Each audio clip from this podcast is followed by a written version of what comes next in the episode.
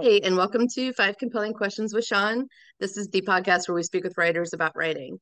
I am thrilled today to have my guest, Lauryn Chamberlain. How are you doing, Lauryn? I'm doing great. It's so great to be here with you, Shawn. Thanks for having me. Yeah, yeah. I'm just I'm so thrilled that you had the time to talk to us today. And I'm we're speaking to you. You're in Toronto, so I can actually call you an international guest, and that's kind of fun. We have those every so often. We have international guests, even though that's actually true. like I'm, I'm technically international for about uh four more months. yeah, we'll we'll take it. It sounds it sounds cool, so we'll just yes. say it that way. So, Lauryn, Miss Lauryn Chamberlain was born and raised in Michigan. She studied journalism and French at Northwestern University, and then moved to New York City where she worked for several years as a journalist, freelance writer, and content strategist, sometimes simultaneously. That sounds um, like a lot. She currently she currently lives in Toronto, as we've already said, but um, will be moving back to the states in New York um, later this year. She told she told me unless that's a big secret, we can always edit that out. Is that a big secret or is it is not a back? big secret? I have been talking about it probably for over a year now and it's actually finally coming. Yeah it's like oh if you're like trying to like not let your family know you're coming back i might have messed you up there. But if, if they're cool with you coming back then i guess guess we're okay. yes, yes. i think my little a few of my toronto friends are not going to love that. They don't like when i bring up that i'm moving because i am going to miss them but um yeah be back in new york in november yeah, it's close though. I mean, it's you know, cl- you know, can hop over there for. It, I mean, even from DC, it's only like it's like an hour flight. It's very very yeah, close. Exactly. Very cool. So, anyway, so we're here today to talk about your newest book, and it's called "Who We Are Now." Can you tell us about the book? Yes, absolutely. So, "Who We Are Now" is broadly speaking a, a story of friendship. Um, we have our four protagonists: Nate, Rachel, Clarissa, and Dev. Um, and the book spans about 15 years, starting on their graduation day in the summer of 2006, um, and follows the next 15 years of their lives um, as they go through professional setbacks, um, losses, and finally, for two of them, actually wild creative success. So it's about how, as as their fortunes shift, um, the friendships that really seemed unbreakable in their early 20s are no longer so easy. Um, something I, I hope a lot of us can relate to and yeah it's it's three sections over the course of almost 15 years um, following our four protagonists as they grow up and apart um, until unfortunately a shocking tragedy forces them together one more time yeah yeah that's it, it's really good um i love the, the, way it's written i love the story the premise and all that stuff and it you know i had like flashes of like the big chill which is sort of mm, the yes the, i love the, the boomer generation story and then you you've included a piece um with the publicity materials you've written sort of an essay about your inspiration yeah. so i just wanted to that's my first question you you've clearly stated that it's a you know an up maybe an updated twist or um not homage, but the interestings by Meg Wolitzer was it was an inspiration for you. Can you Absolutely. tell us about yeah, can you tell us about that um, sort of inspiration and like how does that work? If you're you like you love a novel so much, you sort of want to like spit riff off of it. Like how how does that all come together for us?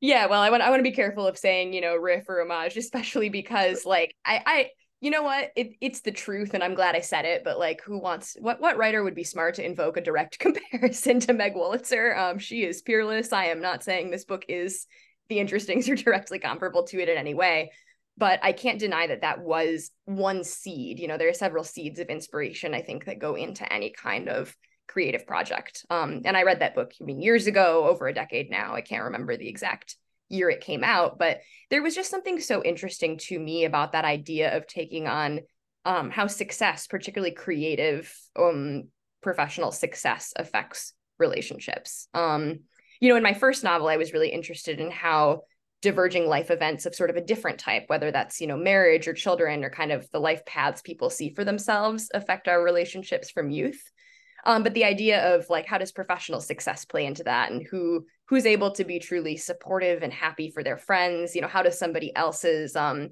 realization of their of their dreams creatively or just professionally um, affect how we see ourselves? And that's definitely something that came from the interestings you know that notion of like friendship and relationship over time plus especially like what does it mean to live a creative and fulfilled life? Um, and how much does that matter t- to us? Um, that definitely came from there. So yeah, loving loving that novel is kind of one seed. And then I would say the other one, which I think I also mentioned in some of the press materials and outreach, was that you know I did go to Northwestern. Um, they say you know write what you know, and I I absolutely am someone that you know went to liberal arts school there and then moved to to New York. Um, you know right after in my early twenties, and so you know, I, I was reflecting and just kind of remembering my my graduation day. Um, you know, none of the characters in the book are modeled on anybody that I knew. I actually lived in a house um, with all women. There were five of us. But just remembering that day of graduation and kind of who who do you think you're going to be when you're 21 or 22, um, especially if you're someone with creative ambitions um, and hoping to realize that into something professional. Obviously, life takes a lot of twists and turns that we can't always foresee. So I think some real world experience, some um, you know drawing on on other art that has asked these kind of questions and wrestled with it in its own ways, and then just wanting to make that I think a little bit more relatable to the millennial um, experience because you know Interestings is is very much kind of Boomer Gen X um, area. I think mostly I think they're most of the characters are Boomers. So and then witnessing that kind of societal evolution from the 60s and 70s through 2000. I wanted that to you know in my book to be kind of more the the evolution of the all the issues millennials have have experienced over kind of the past 20 years. Yeah that was actually my next question. I had i was like oh i love when that happens. It's sort of like we're all just speaking organically and it's, it's yeah. flowing into what makes sense. So um, i moved to new york city the day right after i graduated from college in 1996 so Fabulous. it's the summer of 96. So it's a full like exactly a decade earlier. So I am yeah. Gen X. Like I'm yeah. solidly Gen X. I've I've been ignored my whole life by everyone. It's just the way that's just what happened to us. Um, which is fine. We're good with that. We're we're cool with that. I, I know. Did you read the 90s by Chuck Klosterman? I'm gonna get us aside here for a minute, but that was just such a fabulous examination like of that decade, which I was young during. But yeah, just all the Gen X stuff. So fun. yeah, yeah. And my best friend is 10 years younger than me exactly. So mm-hmm. it's it's fun that we just we compare notes and I'm like, wow, okay, yeah. Cool. we did not have the helicopter situation with you know we didn't have any of that. Yeah, totally. Like my mom was like um i guess be home by dark or something and then just don't talk to people and you know just you know figure it out. That was like our right. our childhood was like figure it out and don't bother me unless it's really like you're bleeding or something. So um that was that was us.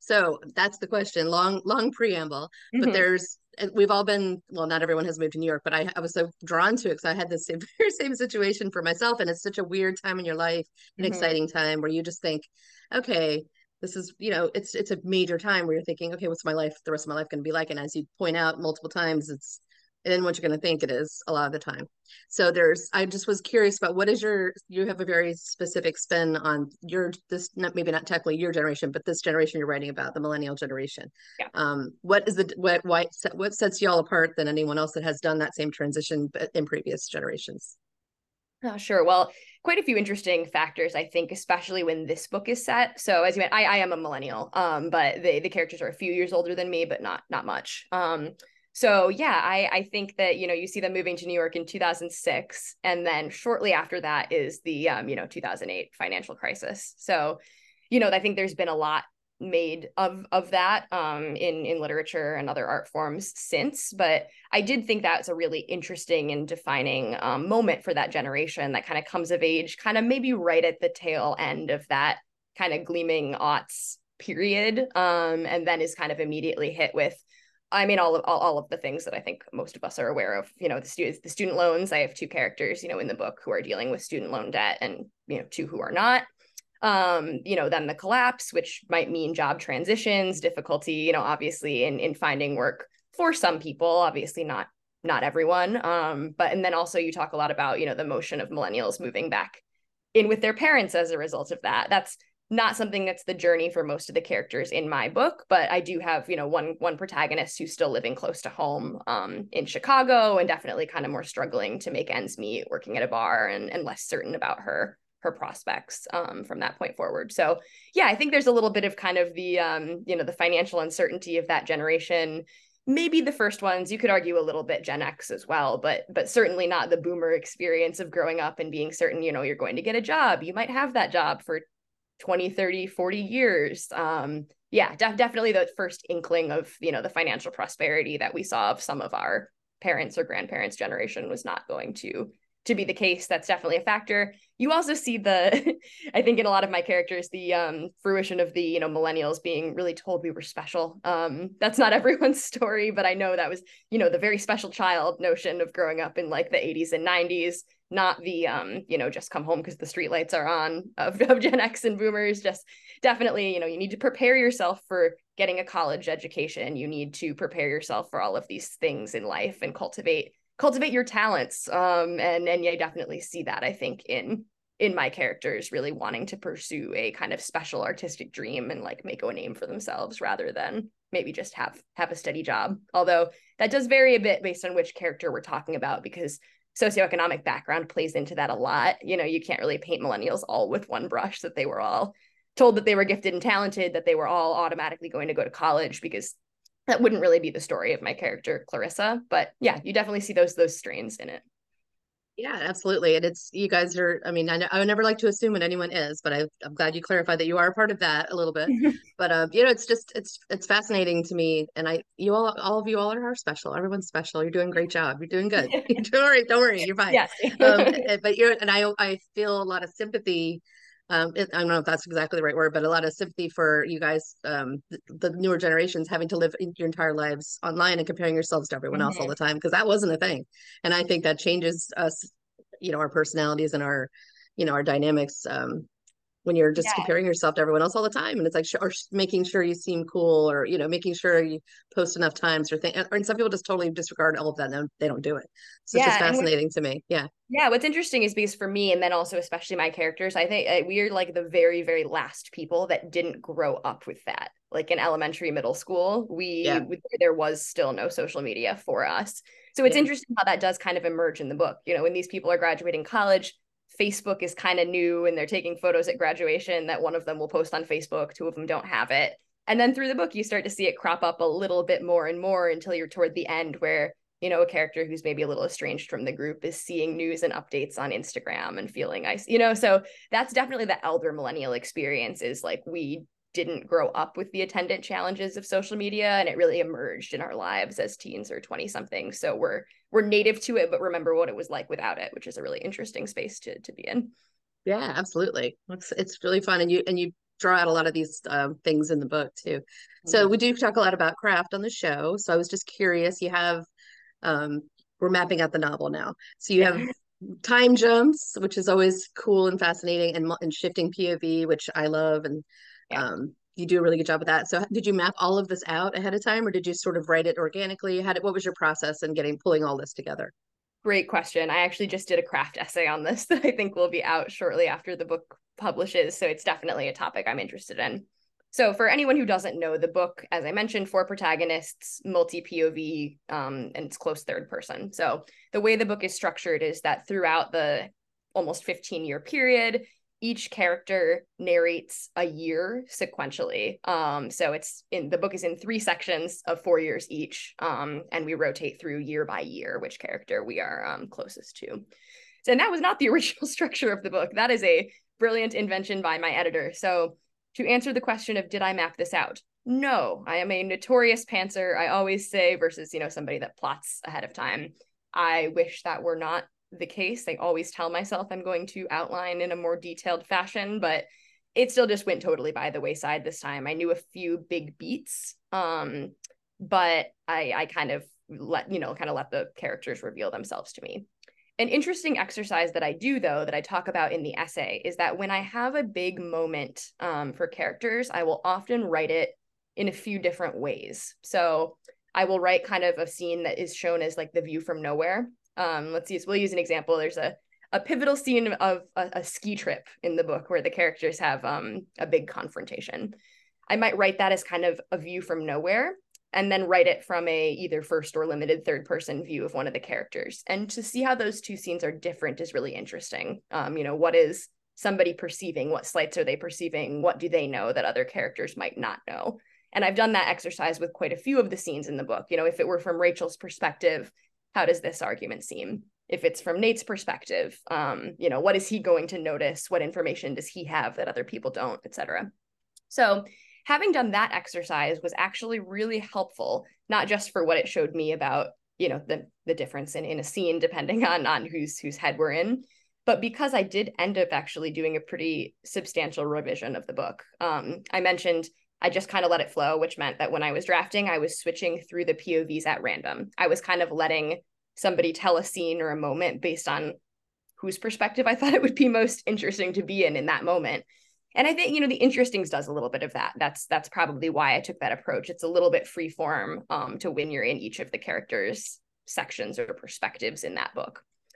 I my editor read it and she felt that, you know, the motion of the book would be a lot better if we were to separate this into one year from each character's perspective. And I honestly, I immediately agreed with it. I, I thought that was just a, a really smart way to structure the book and was really compelling.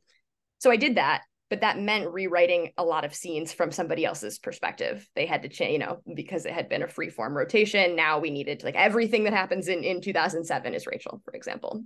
So having done that exercise that I mentioned, where I had already written, you know, a few scenes from a few different perspectives to get a better, you know, handle and way into them, ended up being really helpful. Um, so so that's kind of how I handled that. But long story short, no, did not map it out very well ahead of time. Discovered the challenges of doing that. Um, multi POV over many years is very very challenging. Um, and yeah I learned a lot in the process. I was gonna say that sounds like a lot of math that I would not be able to do without someone guiding the way like what am I what you know oh, what yeah. it actually is and that's in the essay too is the notion that I thought that writing four POVs would be about four times as challenging as writing one and it's actually 12 because there every relationship between people is bidirectional. So like the friendship between Rachel and Clarissa is not one entity. It's two because it's how Clarissa sees Rachel and what information, you know, she might have or where she's at.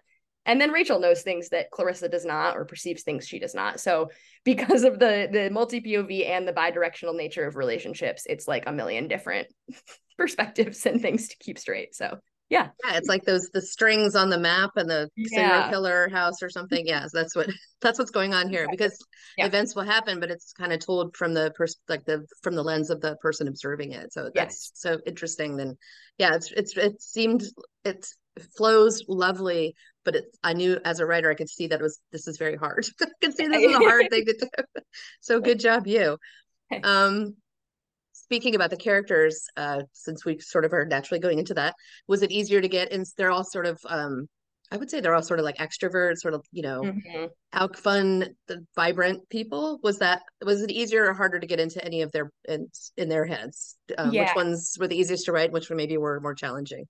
Great question. Um, I, I found them all challenging in certain ways because none of them bear a particularly close resemblance to me. Obviously, I think there are people ask who I'm most like. There's parts of me in all of the characters. You know, I I grew up in the Midwest. Um, you know, Clarissa is from there as well. I went to Northwestern like all of them. I was a fact checker at New York Mag um, as an intern like Rachel. And um, you know, I'm a writer like Dev. So there there are little pieces of of me in all of them, but none of them are as I would say none of them are as close to me as the protagonist of my first novel, even though of course all the events were were fictional. There was there was more of me in that character than there are in any of these. So different challenges for each. But I would say that I, I think Nate was the most difficult, which if people read the book, I think they'll probably understand why. Um, but yeah, there was just I think that there was for both Nate and Clarissa, more more research, more speaking to other people who had some lived experiences closer to certain things that those characters struggle with and and finding a way to really kind of organically integrate those conversations and that research and kind of that background work into getting into the character as, as a lived person. Um, and I do agree with you that they are all certainly extroverted and social for the most part in the book but some of them are much more interior um, as characters. So Nate is very interior. Like a lot of what's going on with him is his his thoughts basically, and those aren't necessarily reflected, especially in the beginning in in how he's behaving. I think he thinks maybe his insecurities are really clear. I don't think the other characters see him that way. They see him as the social, affable, successful guy that he appears to be um, on the surface. So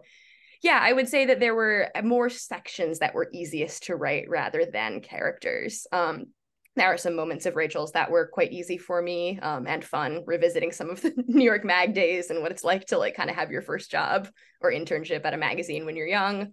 There were parts of Devs that I found challenging because of the background work, but also parts that I found really easy because I'm a writer. So some of the stuff about like how it's challenging to write a second book that's very meta. That's from me when I was trying to write a second book. So I gave that to him. Um, yeah, so more more sections that were challenging and sections that were easier rather than there being one character that I really identified with. Yeah, that's that's great. And that's it's so cool that you have a little piece of yourself in all of them. But I think every character you write has something of, you know, Yeah. it does this does have to have it. But it's yeah, it's really it's and New York is a challenging place to to be, especially Mhm. when you're trying to figure stuff out. It's I always used to say when uh, every time I walk out my door, it's like 20 bucks, no matter what. Like every time I just walk out my door, I gotta spend twenty dollars just to even get somewhere. coffee. It's like, oh my God, now I've just got to work and I'm gonna have to have lunch. And you know, it's, it's not it's not the easiest place Yeah. to to survive. But like they say, if you can make it there, you can make it anywhere. So it's um it's a good training ground for for life if you are Yeah. up for a lot of disappointment and rejection. No, I'm just kidding. yeah, yes and no, right? Yeah. um, and people yelling at you and bad smells. Um, but otherwise, it's lovely too. Otherwise, it's um, great. yeah, yeah. I was just there a couple weekends ago. I just went up to visit, and it was it's I still love it. It's very fun. Um, so you're still sort of closer to, I would say, the beginning of your career, your writing career. I mean, you Yes. you you're established, you're doing really well, but it's, you're not you're not aged at this point. You're like, Well, you know what? I'm going to say I'm sure hope I'm closer to the beginning because I want to write a lot more books. I want to write Yes, a lot we're- more. So we're expecting a lot more from you because uh, we need we need more of your work. But if you could go back and tell your younger writing self anything, what would it be? Oh my gosh. I, I feel like I say this a lot, but it's just because it's so true. I think the biggest thing I struggled with in my early writing in my first book was just the notion of perfecting something as I went along.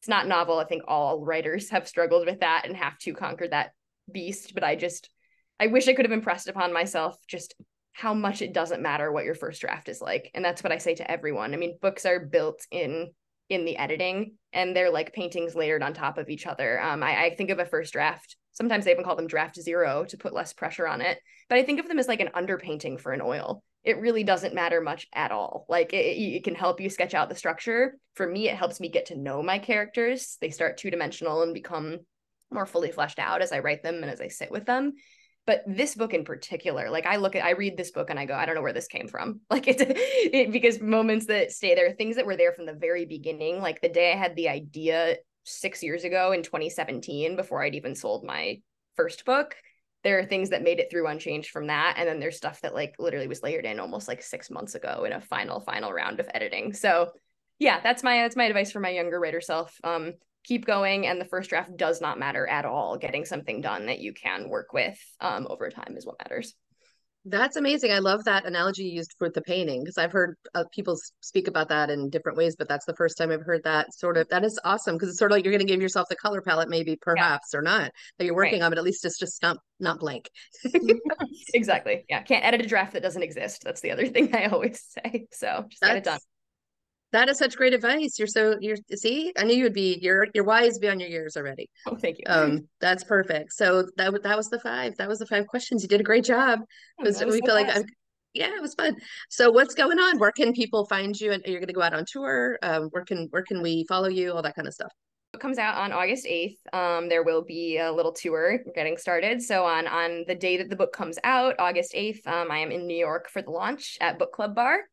Um, then I am doing an Instagram live with the fabulous um the Grateful Red, Katie. Uh, she's a good friend of mine. And then the following week, I'm in Toronto on August 17th for an event here, and then Michigan August 30th toward the end of the month. So if anyone wants more information about that, I think Penguin Random House has it up on the book, the Who We Are Now book page, but it is also on my Instagram. So you can follow me and find me at um, Lauryn JC. So that's L A U R Y N J C is my Instagram. Um, and I also have a website, laurynchamberlain.com, that I probably need to update with my wonderful um, social media manager who handles all of that for me. I am not good at the website.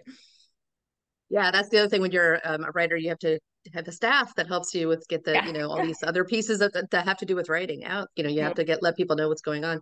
Um, yeah, I saw your I looked at your Instagram today, and it's it's I saw your little your event uh, post, Yeah, and your the book the book bar in New York is such a cool place, I love it. and it. you're going to be in conversation with Becky Charlton, correct? Yes, yes, Yeah. that is correct.